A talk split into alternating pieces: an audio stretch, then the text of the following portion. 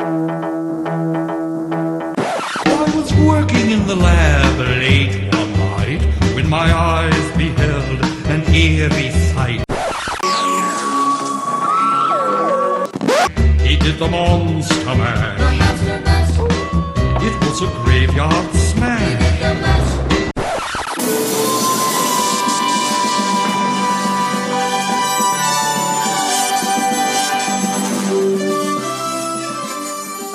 jarring cacophony, slightly different from normal episodes, tells you you're listening to the Power of Three podcast, where three lifelong Doctor Who fans, I'll introduce them to you shortly, discuss, enthuse, and occasionally criticise a trio of products related to our favourite show. That might be televised adventures, both classic and recent. It could be spin off novels, books about the show, biographies, magazines, basically anything that gives us the excuse to talk about Doctor Who. And I will now introduce my co conspirators. Say hello, Davy. Hello, everyone. I'm Spooky David Steele. Kenny, say something. Hi, I'm Kenny, and I ain't afraid of no army of ghosts. Just in case you hadn't worked out, dear listener, as you, and that, I, I use the singular deliberately, uh, this was intended to be a Halloween episode, uh, but we missed our de- own deadline, so we're doing it anyway. Yes. Uh, and talking about the thing that basically defines Doctor Who for, for family audiences, which is how scary it is supposed to be. And to that end, we've each chosen our own favourite scary story. I don't know if we describe it as the scariest in our own opinion. Is that what we're doing, or is it? No, not really. And I, I just went for the one that had the, the strongest lingering memories of being scared by. Yeah. You, I'm saying that as I, I'll explain. it. I'll- put it in context later as to why I came to this one, but it's not an obvious scheme. Right, I will. I will pour the tea. You've already poured your tea without pouring mine. Thanks a lot, guys. Oh, we can't reach no, to your mug. You're too far That's away. terrific. Go, go, gadget arm.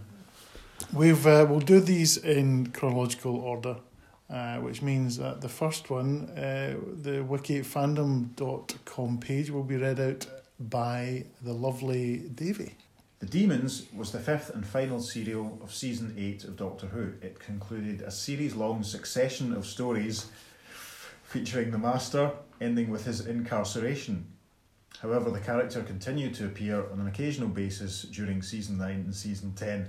This was the last ever five part Doctor Who television story, following only The Dominators and The Mind Robber from season 6. Again, I'm laughing at the priorities. That's that was not that's not what springs to mind when you talk about the daemons, is That's it? right. It's a five parter. It's only a five parter. Disgraceful. Right. So, Tom, Well, I, I chose this one for all well, mainly because there is nothing wrong or bad about this this particular story. This is perfect Doctor Who for me.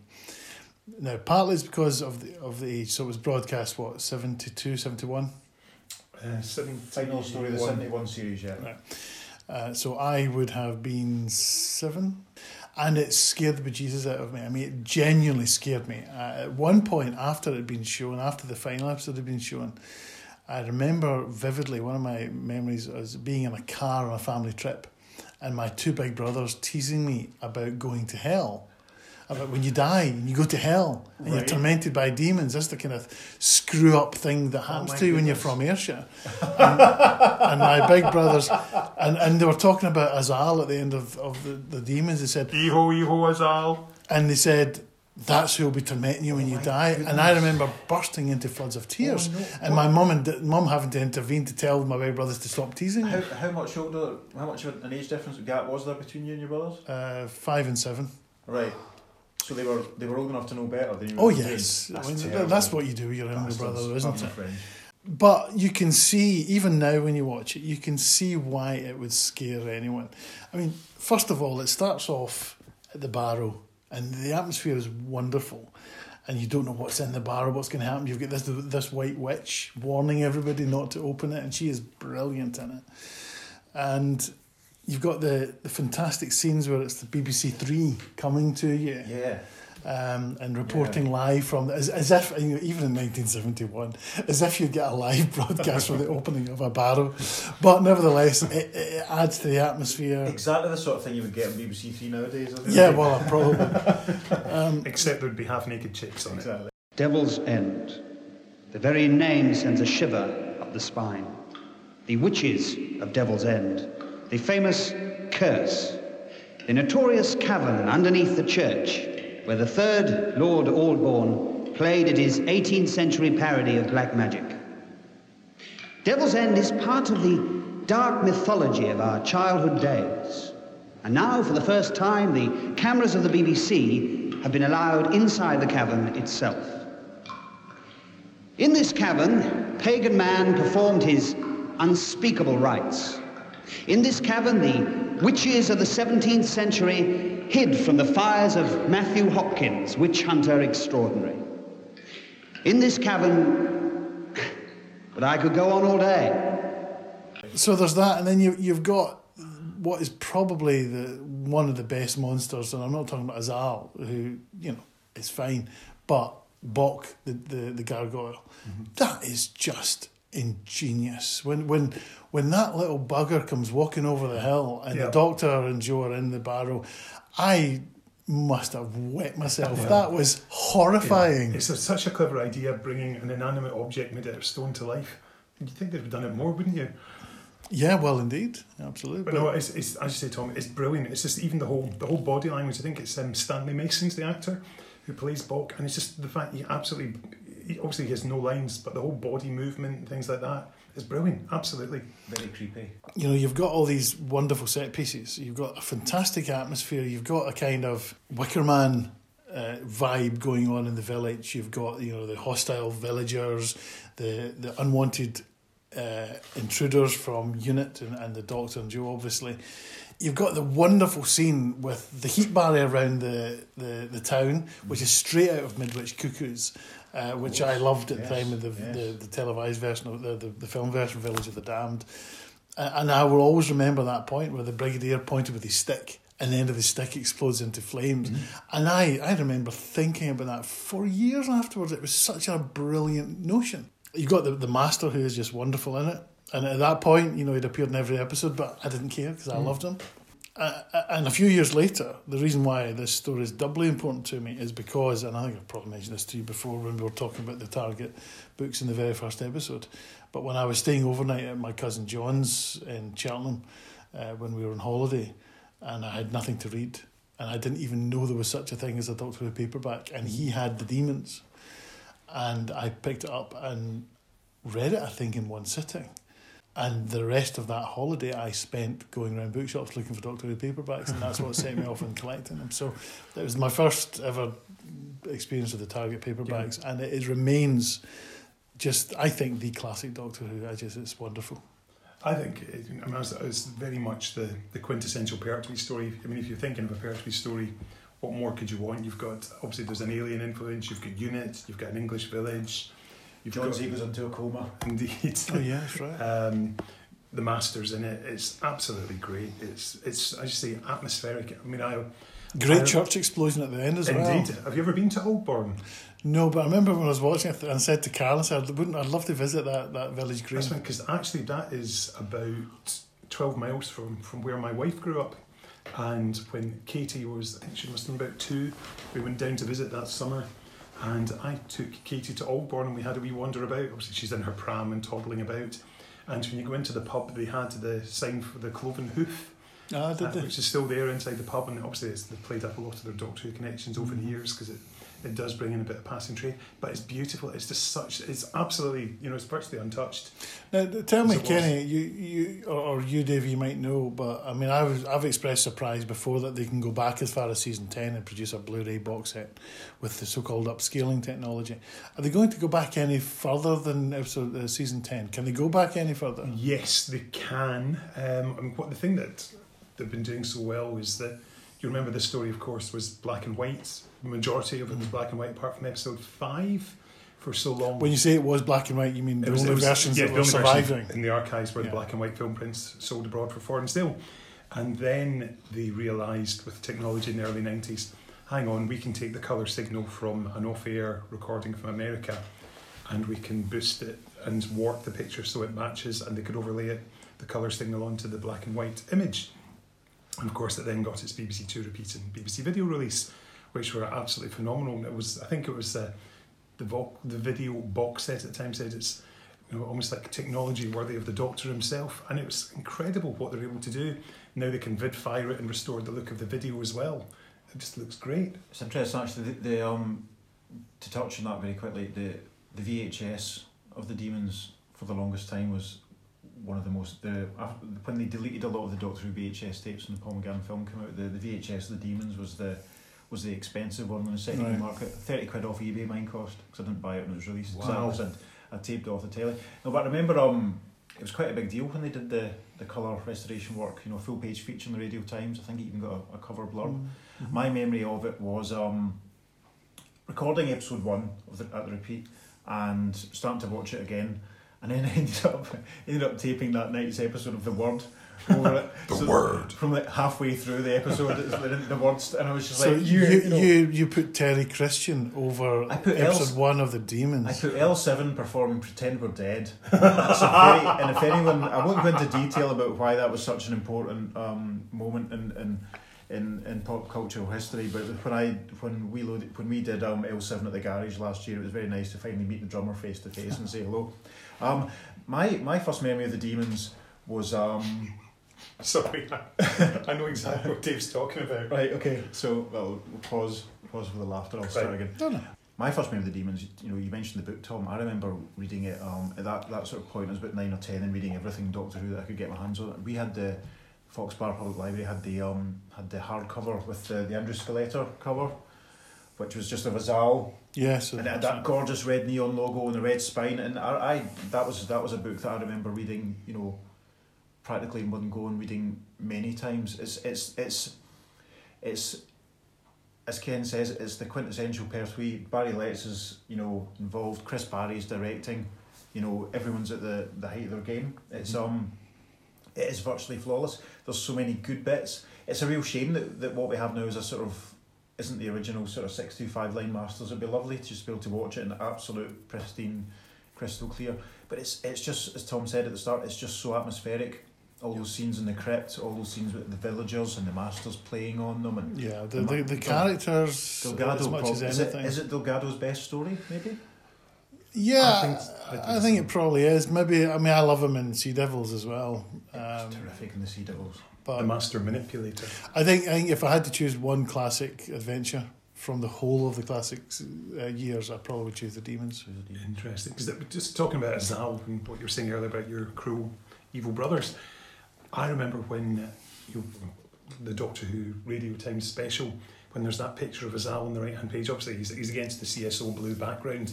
But that page absolutely terrified me, and I had to get a piece of paper to cover it over so I could read the rest of the page because I was Okay. that terrified. It's so him. delicate. I know, and of so course the other the other really scary thing from the, the daemons that I'm surprised none of you men- have mentioned as yet is the appearance of Matthew Corbett without Sooty.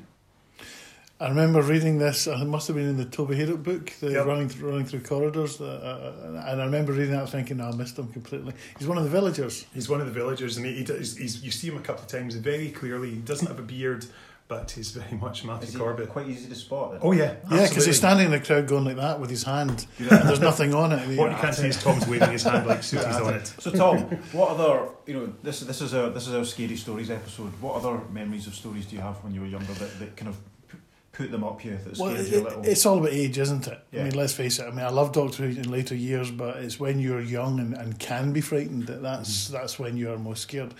And almost all of my scary memories are from Pertwee, the Pertwee era. I, mean, I remember very vividly Spearhead from Space. I, I remember vividly watching the scene where the Auton is chasing the, the guy from the plastics factory uh, through the forest, and he takes refuge in a unit tent, and then the Auton cuts the tent at the back, goes through and kills him. I was so terrified at that. I remember, you know, we talk about hiding behind the sofa. I never hid behind the sofa. I used the excuse of a packet of gypsy cream biscuits that I knew were in the kitchen, and I took that opportunity to leave the living room to go through to the kitchen and ask my mum for a gypsy cream as an excuse to get away from the scene on television. That's awful. I hate gypsy creams. um, and and and and the rest, so that was my first realization that there was something really pretty scary. I, I remember a viv, a, kind of vaguely a scene from Invasion where a, a, a policeman is killed in the sewer, uh, by a Cyberman, but I don't really remember any of the context of that. I remember it was scary and my big Sure. brothers were scared. Yeah. But it was when Jon Pertwee, it was that, it was the demons, it was not so much season 10 because I got a bit older by then, but there's, but you know, Terror of the Autons with the, with the, the, the little imp baby coming to life. Right. Um, these were all just stuck with me. And, and actually, it was Doctor Who. I mean, I have a long term love of horror films. And it was Doctor Who that got me into that. I mean, I remember there used to be a series of horror films on, shown late on a Friday night on STV called Don't Watch Alone. Craig Ferguson did a very funny routine about that, Mhm. didn't he? Right. Yeah. Uh, and and I remember nagging my mum and asking if I could watch it, and I kept being told, "No, you're too young. You're too young." Eventually, she relented because I was a pain in the backside as a kid, but also because everyone else in the house wanted to go to their bed, and she wanted to watch horror films. She didn't want to watch them on her own, so she had let me stay up eventually, and I saw some of the best horror films I've ever seen. Night of the Demon is the first time I saw it was in Don't Watch Alone, and of course there are some similar themes with the daemons in mm-hmm. Night of the Demon, and that is still my all-time favourite movie. I watch it. Carol and I watch it every year around about Halloween. Kenny, what does TARDISFandom.com say about Davy's choice in this uh, particular? Yes, this is a slightly unusual one because I wouldn't have expected this, but we're now going to talk about The Invisible Enemy, which was the second serial of season 15 of Doctor Who. It saw the first appearance of K9. Now, you think that's where we would stop. However, Farthest, Oh, no. farthest tandem has other Indeed. priorities. we have uh, we're we're now about to learn this fact. Ready, folks? This story returned the fourth Doctor and Leela to the original TARDIS console room from the beginning of season 14, now with a considerably updated appearance. With the changes to its features and the fact that the Doctor had reverted to using a different console room, all this time being explained as a deliberate attempt to redecorate the console. Does it say anything at all we need all about the this? story of It the. Invisible Enemy, or is it just going Do we- the console? Stay tuned, as Do we- John Nathan. Turner would say. Do we really need all the? Oh, No, okay. keep going, keep During going. the production break between 1976 and 1977 seasons, the newer Gothic style TARDIS console set that had been designed to improve the comfort of the camera crew's filming duties was put into storage. However, the wooden panelled walls of the set proved to be its greatest flaw when they warped out of shape while the prop was not being used. The damage was too extensive to repair, and the new set had to be discarded in favour of adopting a replacement based on the old console No, design. This is all nonsense though, because it's been established that all they basically did was take off the wood effect wallpaper and paint them white. Yeah, Clayton, Clayton Hickmonston Alright. and, and, and Will Will Brooks, friends of this parish. Well, I'd heard about the work on warp this sort of theory a while ago. it's Yeah, rubbish. It's complete Is tosh. right? It's um. So I yeah. So Isn't it disappointing that the target novelisation of this hardly ever goes into detail about consoles? and- Indeed, and warped walls. the doctor noticed the walls were warped, so they returned to the original console room. What a load of nonsense. priorities. Right, Davey, why is, So- why is this your scary episode? The Invisible Enemy. Now, there's, there's a few um, stories that I that I have sort of fond sort of memories of being frightened. How old were you when you saw this? I was about four and a half. Oh, wow, right. About four and a half. My Golly, early, you are young. my earliest um, the the my earliest sort of formative Doctor Who memories are, are, are generally all of being scared. Um, Quite right, too. I have very clear memories of the Deadly Assassin. It's probably the earliest one I clearly remember. And the thing about the Deadly Assassin was they repeated it a year later. And what I remember from the repeat, because this was um, down at my, my cousin's house the, the night before they moved to Southampton. Some some Steele family detail for you there. And the Deadly Assassin was being repeated on Friday nights, consecutive Friday nights, I believe. And I remember sitting and thinking, I've seen this one before. I know what happens. It's the clown under the sand. It's the horse in the gas mask. It's the it's the wee train from Barshaw Park coming to get the doctor. Um, I also have memories of, of of robots of death, of horrifying rock, um, of being you know frightened by some of the detail of Talons of Weng Chiang and some of the and at the end of episode four of the Invasion of Time, getting a bit of a fright. But the Invisible Enemy, it Invasion of Time scared me, but not for the reasons Yes. you think. Yeah. for budgetary reasons maybe. the um, it was the un- the unveiling of the Sontarans which really grossed me out. But the Invisible Enemy, it's it's interesting because the Invisible Enemy is a story. As a as a grown up, shall we say, it's not one that I've that I've seen very often. Um, it was a very late VHS release. And so if it come out like maybe ten years earlier or fifteen years earlier, I would have watched it to death. But what sticks in my head about the Invisible Enemy at the age of four is the the whole general unsettling atmosphere of it all. Um, when I I I have sort of clear memories of being quite young and you know being going to the doctor's surgery in Paisley, just for checkups or whatever or for whatever reason, and equating in my head somehow that doctors in, in their surgeries were the same sort of people as Doctor Who. The doctors just, you know, they had the they all I have in my head they all travelled in time and space and they all had, you know, long scarves and things. But the Invisible Enemy, it's the end of episode three. You look at it now and it's a giant prawn. but four year old David, after a couple of other episodes of people with weird sort of like, you know, weird scary long eyelashes and general, you know, the inside the doctor's brain sort of stuff, a lot of which went over my head.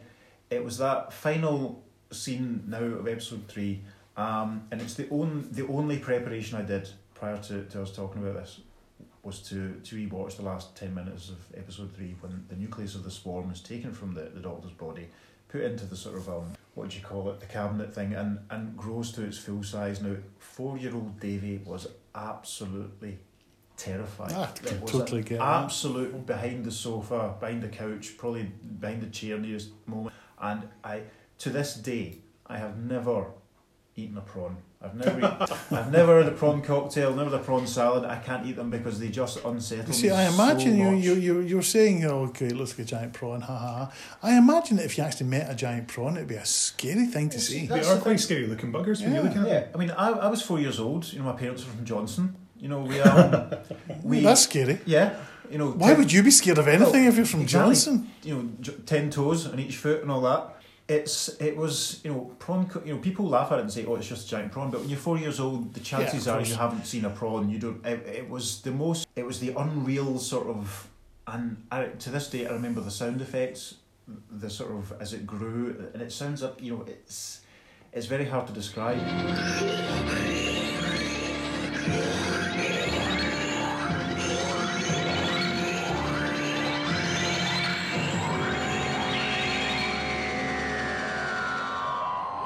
And it was it completely unsettling. Now it's I, I probably got bigger frights from Magnus Greel being unmasked and Talons of Weng Chiang and bigger fright from the, the Sontaran taking its helmet off. But the lingering unease that I feel from the, the invisible enemy has never left me. Um, See, that's good television. yeah, Mhm. You know, if that kind of image stays with you, not just the image, but if the atmosphere and, and, and the fright stays with you over the years, that's top I have- television. I have Yeah. vague memories of, of the dog.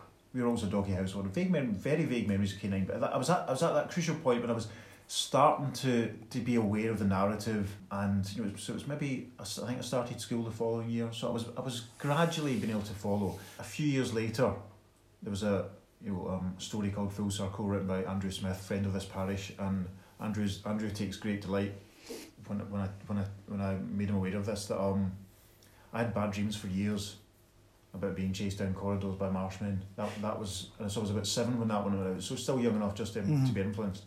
Um, but I, I, I have no conscious memory of actually sort of being scared by it. But the invisible enemy, the the atmosphere of the whole thing, the unreality of it, of inside the doctor's brain, and yep, giant prawn. That's the thing that I found interesting about it because when Dave told me his selection story, I was like, really? But you know, hearing everything that he said there, that absolutely makes sense in context. Um, but the whole idea of the fact that you've got the alien menace is growing inside the Doctor's brain, you think this is the Doctor. He's a hero. He's untouchable. Aliens can't influence him. He's completely and utterly un- uncorruptible. And then lo and behold, what do we get here? We've got that creature inside him. He gets taken over. And to be able to take over the Doctor, a Time Lord, it's got to be some kind of alien menace with strength and force. So it, it definitely, I mean, the first two episodes, when I watched them, there's an awful lot of, oh God, look at this silliness. But it does create its own world very quickly when you look at all the, the signage and things like that in the background. The attention to detail is fantastic. See, I, I always assumed that but as I got older and I got less scared of it, that by the time I got to, for example, the Sylvester McCoy era, there was nothing in it that could scare anyone anymore. But a friend of mine who's who worked for me when I was in Parliament and, and he's about 10 years younger than me, I remember him saying to me once how horrified he was, terrified by the Candyman, Right, Bertie Bassett. of course. Yeah. Um, and uh, and I couldn't believe it. And I, and I suddenly thought, Jings, maybe I've misjudged this. Maybe actually there was stuff in in the Sylvester McCoy era. Particularly with his voice, the Candyman has a really creepy voice. Yeah. This, this thing, there's a very famous quote from, from John Nathan Turner about the memory cheats, and Mhm. you know, and I think, and he's basically sort of saying that um, there's a lot. He said that at a time when a lot of Doctor Who fans were criticising him for what he was doing for the their perceived failings of the program, and I think John Nathan Turner was was on the nose when he said memory cheats because what he was realising was that the, something maybe a lot of the fans couldn't realise themselves. It was that as you grow up, the sense of unease and the atmosphere that entrances you as a, a child, you're going to lose that because you lose your childhood innocence, your point of view expands, you get a bit more of a world view um, of how things are, and it's. It's the Invisible Enemy is a story I've deliberately avoided revisiting just because it all. I think I've, I watched it once when I did my whole when it probably when it came out in VHS. I remember seeing some of it on a big screen at one of the Panopticon conventions in the nineties, um, and I watched it again when I did my whole big watch through the whole series. But for me, it still has, and so much the Hinchcliffe and Williams sort of era has that real that real atmosphere. And I think I think Doctor Who's at its best. You know, we talked about the daemons there. That has that atmosphere as well. I think when Doctor Who remembers that its roots are sort of, you know, in horror and you know Atmos, that it's really at its best. Tom, you're about to say before we move on. Before we move on, Tom. oh no. Tom, what is a dog's favourite Doctor Who story? I don't know. The Paws of Axos.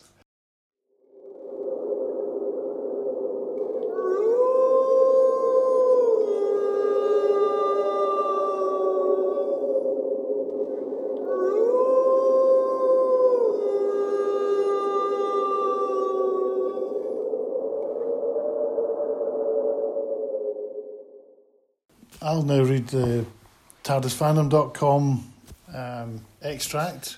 Good Mark of Infinity. Sorry. Oh, that's Just not get- that's quite good. Well done, Kate, Dave. That's much better. right, I will now read um, the TARDISfandom.com entry. God help us all. Uh, for uh, Kenny's choice for this scary episode of Power of Three. Earthshock was the sixth serial of season 19 of Doctor Who. It was the final regular appearance of Matthew Waterhouse as Adric, who sacrificed himself in the closing moments of part 4. It was notable for its high ratings, the deliberately unannounced return of the Cybermen, and the death of Adric. Indeed, this serial and Time Flight together offer producer John Nathan Turner his highest consistent chart positions. Earthshock was the only serial in JNT's time as the producer whose episodes were all in the top 50 of programmes watched on British television. JNT took a now well known publicity gamble with this serial by deciding that he wanted to keep the return of the Cybermen a surprise. Normally, there was a public gallery overlooking the studio floor at Television Centre, which allowed public viewing of proceedings. For Earthshock, JNT had this area closed and security kept people out. Nathan Turner also turned down a Radio Times photo shoot to ensure this secret did not leak out. The death of Adric was also a considerable gamble, since no long running companion had ever been killed on Doctor Who before. Special downbeat titles were commissioned for the end of part 4, making the final part the only episode as of 2018 to have no end theme music and play only silent credits. While there is no doubt that JNT and his team absolutely intended Adric's unambiguous death, the ending of the story has been materially changed by Big Finish's The Boy That Time Forgot, during which it was revealed that Adric did not die, but went on to live in a bubble universe the Fifth Doctor accidentally created before finally crossing back into the normal universe in Victorian London. And it doesn't say this, but that's a terrible, terrible idea. The story got a cinema treatment in BFI South Bank on the 17th of November 2018. Along with this experience, there was a Q&A with the writer Eric Saward and actor Matthew Waterhouse. So Kenny, tell us Yes. about Earthshock. Earthshock might seem a slightly unusual choice for the story that scared you the Well, most. because of Beryl Reid. I mean, come on, Beryl Reid. But yeah, the the thing is, Beryl Reid at that time was appearing in lunchtimes, and I was it Mooncamp Mooncamp. that night or Yep. one of those programs. So we knew who she was. Yeah, was we, we did. we thought she it was great. She We was, was she was a she was a comic actor. Yeah. But also the killing of Sister George. Yeah, that's yeah, right, yeah, that's that's true, true. yeah. You're Yeah, somebody that who can, that was who quite can carry the dark. gravitas. Yeah, that's true. So put that into context. Beryl Reid is a starship captain, though. Come on. No. It's, that, it's just that juxtaposition. Sorry, of Kenny, carry Who. Sorry, on. Ken. Yeah. Sorry, Ken. We're You pair hijacking of your. swines. You're hijacking me just I'm like a space mate. freighter Yes, we are. heading towards we the are, we are the Cybermen to your Beryl. I've been hiding in this cardboard tube the whole time. Take that straight to my cabin. Captain, welcome aboard, ma'am. Don't call me ma'am on the bridge. Sorry, Captain. Get that transponder code fed into the navigational computer at once. I want to get underway. Yes, Captain. Seven hours they kept me waiting. Seven hours! I'm exhausted. Were there problems with security? Earth's on red alert. Some interstellar conference. That's why they're checking that bit more carefully. Explains why we were scanned half a dozen times. Well, there'll be no more problems from now on. I've got a clearance straight through to Earth. Our bonus is safe. There was no mention of the missing crew members. Mr. Ringway was concerned that might be the reason for you being delayed. Oh, panicking again, was he? No, no mention, Mr. Ringway. I just happen to think that uh, the disappearance of three crew members is rather important, that's all. So do I, mister. But it's something that can be settled when we get back to Earth and our cargo's delivered safely, understood? I think it's that when I was watching Earthshock for the first time, I was eight. So when it was going out in 1982, in fact, not even quite turned eight. So we had the whole setup. Obviously, it very much is based in Alien, and at that point, I didn't know what Alien was. You know, you're talking like the darkened spaceship, the corridors, the moody lighting, and what's going on. And of course, the story starts off. We all think it's going to be something to do with dinosaurs. We're in the caves. I know there's, there's that rather atmospheric Malcolm Clarke music. Mm. And then next thing we know, here's a pair of androids who obviously have a. You think, oh, it's going to be a story about androids, and then of course there's the last scene with destroy them now, destroy them at once, and there's the Cybermen, and of course that's great intro. I knew who the Cybermen were because I'd read my Target novelizations by that point, and of course you know all about the Cybermen from that really evocative Gerry Davis intro talking about how they could survive in the vacuum of space. They had the strength of 10 men because their body parts had been replaced. And that was the whole concept that really, really terrified me the whole animated walking skeleton where you've had your brain removed. Uh, had you watched Revenge of the Cybermen No, at at this point, Oh, I'd never seen it. This was the first time I'd seen the Cybermen because, in my mind, they'd existed in black and white from the novelizations That's, of the that's Legend of the interesting. Moonbase. I, I um I knew who the Cybermen were at this point because I'd got the I'd got the novelization of the Tenth Planet at the Christmas just beyond just before that with you know with, with Christmas money. So I my, I remember at the end of episode one being Did like, you get the one with the Chris Achilleos Yes, uh, painting on the back as well as the front? No, no, Oh, no. see, I've got Um, that one. I've got that. I've got it since. Um, but I remember turning to my mom and just being like, "Mom," Yeah. yeah. and, and, and, and Aileen was, was excited too. It was, it was the blooming Cybermen. It was a big deal. It was a big deal. And it's Even for those of us who are a bit older at the time. Yeah, and the fact they look fantastic as well. Mm-hmm. They're just such a great redesign. I think of all the, the radical Doctor Who redesigns that have been done, that's probably the most successful one for me. Um, so here we have the Cybermen, and we have them obviously bit by bit. They're waking up and rampaging in the spaceship, going around killing. Maybe not killing as often as you think, particularly as given it's an Eric Saward script. Yeah. But um, here we are, we've got them stomping down the corridors, and these put nightmarish images in my head. But of course, the thing that was really from the novelisation, now that I'd seen the Cybermen, there was something tangible in my mind now. I'd seen how they moved, how they walked, how they talked. And the thing that terrified me was that I remember having a nightmare that I was in, as Tom mentioned, one of those cardboard tubes, and that I was being cut up and made into Cyberman. No. When ah. I- and you know, you know, you know, you can feel like you know, bones taken out, plastic limbs being put in in place, things like that. But bizarrely, I kept my own hands, and I vividly remember dreaming that I was in the street where I grew up. If you want to go on Google Maps, it's Burncleuch Avenue, B U R N C L E U C H G seven two eight N U. Nobody's going to do that, but carry on. Indeed, well, if you want to anyway, you can see there's a bit in the street right at the end where I was outside Mr. and Mrs. Allen's house, which was number six Burncleuch Avenue, and Don't, I just- turn up, don't turn up at their house now. no, they're both dead now. Um, and the new people there, I don't know. But I just was looking at my, I just remember being in the street here, looking at my hands, and my hands were made out of plastic. You know, just like a thin, you know how when you're wee, you get those those play swords to have, and they're just that squeezy soft plastic. Sure. My Oh, hands were made like that. And I remember being absolutely terrified that that's what I'd become. Yeah. And this is when I was seven, eight years old. And it was just horrible. And just all because of the whole imagery. Of course, the interesting thing about uh, years later, with when Earthshock was released in the, the, Eric, the Ian Marter novelisation, which is brilliant. When you look at the cover, which I'm holding here, I've got Dave's copy here, you've got the Doctor holding a gun on it. But the interesting thing is the back blurb, which I will just read to you quickly. A group of paleontologists have been savagely attacked while carrying out a study of fossilised dinosaur remains in an underground cave system on 25th century Earth. A party of troopers and Professor Kyle, the only survivor of the attack, are investigating the deaths of her colleagues when they discover the Doctor and his companions at the site of the massacre. The time travellers are immediately suspected. In trying to establish their innocence and find out who or what was responsible for the killings, the Doctor is confronted by an old enemy. Not one mention of the Cybermen And they're even on the cover. Isn't yeah. that so bizarre? It's genius. It really it's, is. it's sort of you're building up, keeping. You've got the TV surprise, and even though you know it's there, it's carried over into the target novelization. Anticipation. Well, it's also, it's also not the most the, the only unusual thing about the target novelization and indeed the story that the the picture of the doctor on the front, which I didn't like it when they started using photographs, but the picture of the doctor wielding a weapon. Absolutely, Don't like that. wrong. Don't like that. Branding would not let that go through nowadays. Very unrepresented. Ian Marter was one of the best novelists oh, in, in the without series. a doubt. Yeah, I think um, I remember people talking about the invasion when it was published, and it's 'Cause it's, it's got- visceral's the word, isn't it? Yes, and it's got the word. Uh, it's, it's got the No, word. let's It's effectively it. Alan B'Stard's name, the the Maverick MP from the New Statesman, and it features. That was the first time that had featured in a work of Doctor Who. Is that right? Yeah. Um, but I, for me, it's just the imagery that it conjured up was Yeah. you know, maybe it had more of an impact than the actual story itself, Um, as that stayed with me for so long. I remember watching it at the time, and uh, me and my friend Brem, who were both as, as eager about Doctor Who as the other, and we're watching in our separate homes at the time, and there was something. I mean, although there'd be no pre, maybe it's because there'd be no pre publicity. There must have been something that made us think something's going to happen. There's something odd, something interesting is going to happen here. There was just a feeling when we watched the first few minutes that this was going to see the return of an old enemy. There was something about the way the story was being told.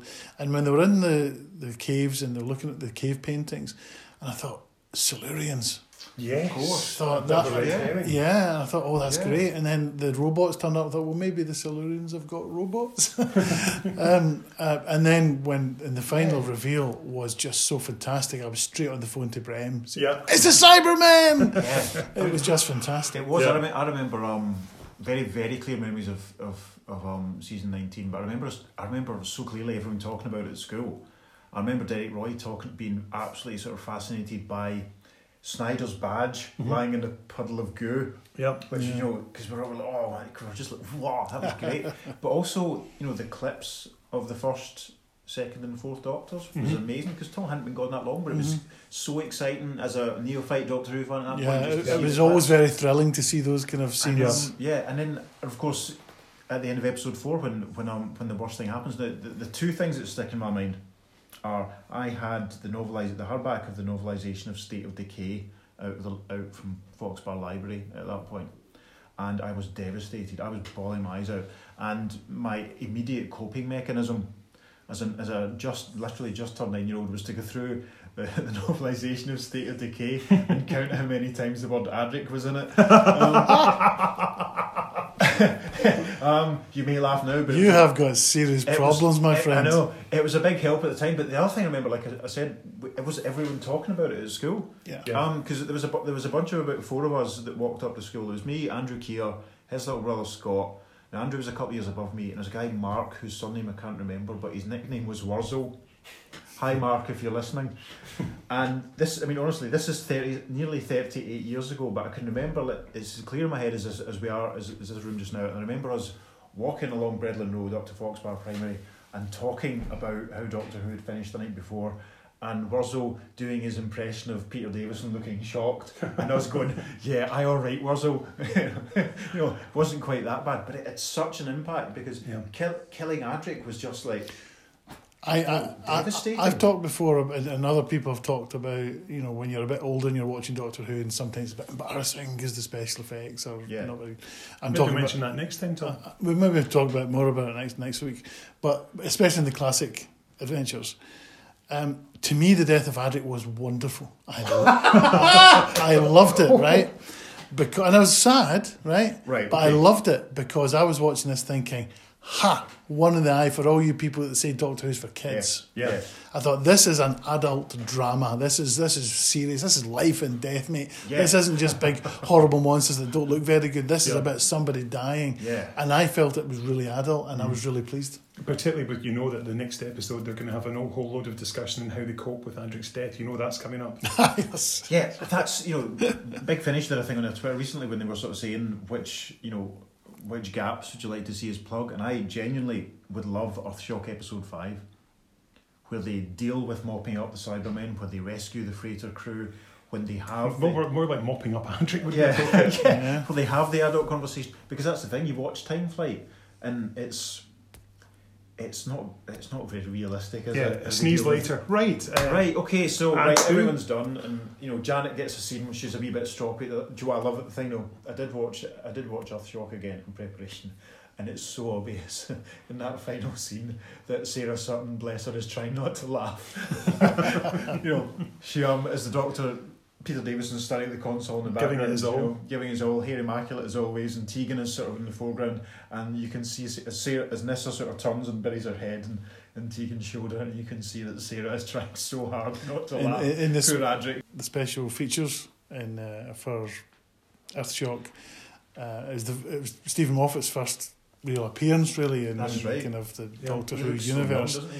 um, and he, you know, I don't. I wonder if he and Matthew Waterhouse have ever met since yes, it's terrific. That's a re- that's a good documentary. Actually, It is good, it? It's, yeah. it's um To the spinning cyberhead. It's Yeah. the start where they really kicked off. yeah. Well, you can come out from behind the sofa now. We've finished talking about the scary things. That's it for this latest episode of the Power of Three. We will be back shortly with uh, another episode. But in the meantime, subscribe to us on iTunes, and if you like us, leave a review. And if you don't like us, do not leave a review. You can also subscribe to us on Spotify. Follow us on Twitter at Power of Three Pod. That's three as a number. Power of Three Pod. We also have a Facebook page where you can leave comments, suggestions, and of course, listen to episodes of this podcast. So from me, Tom, it's goodbye. Um, from me, David, it's goodbye. Take care. And from me, Kenny, it's good night, and please don't have nightmares. Ah, ooh.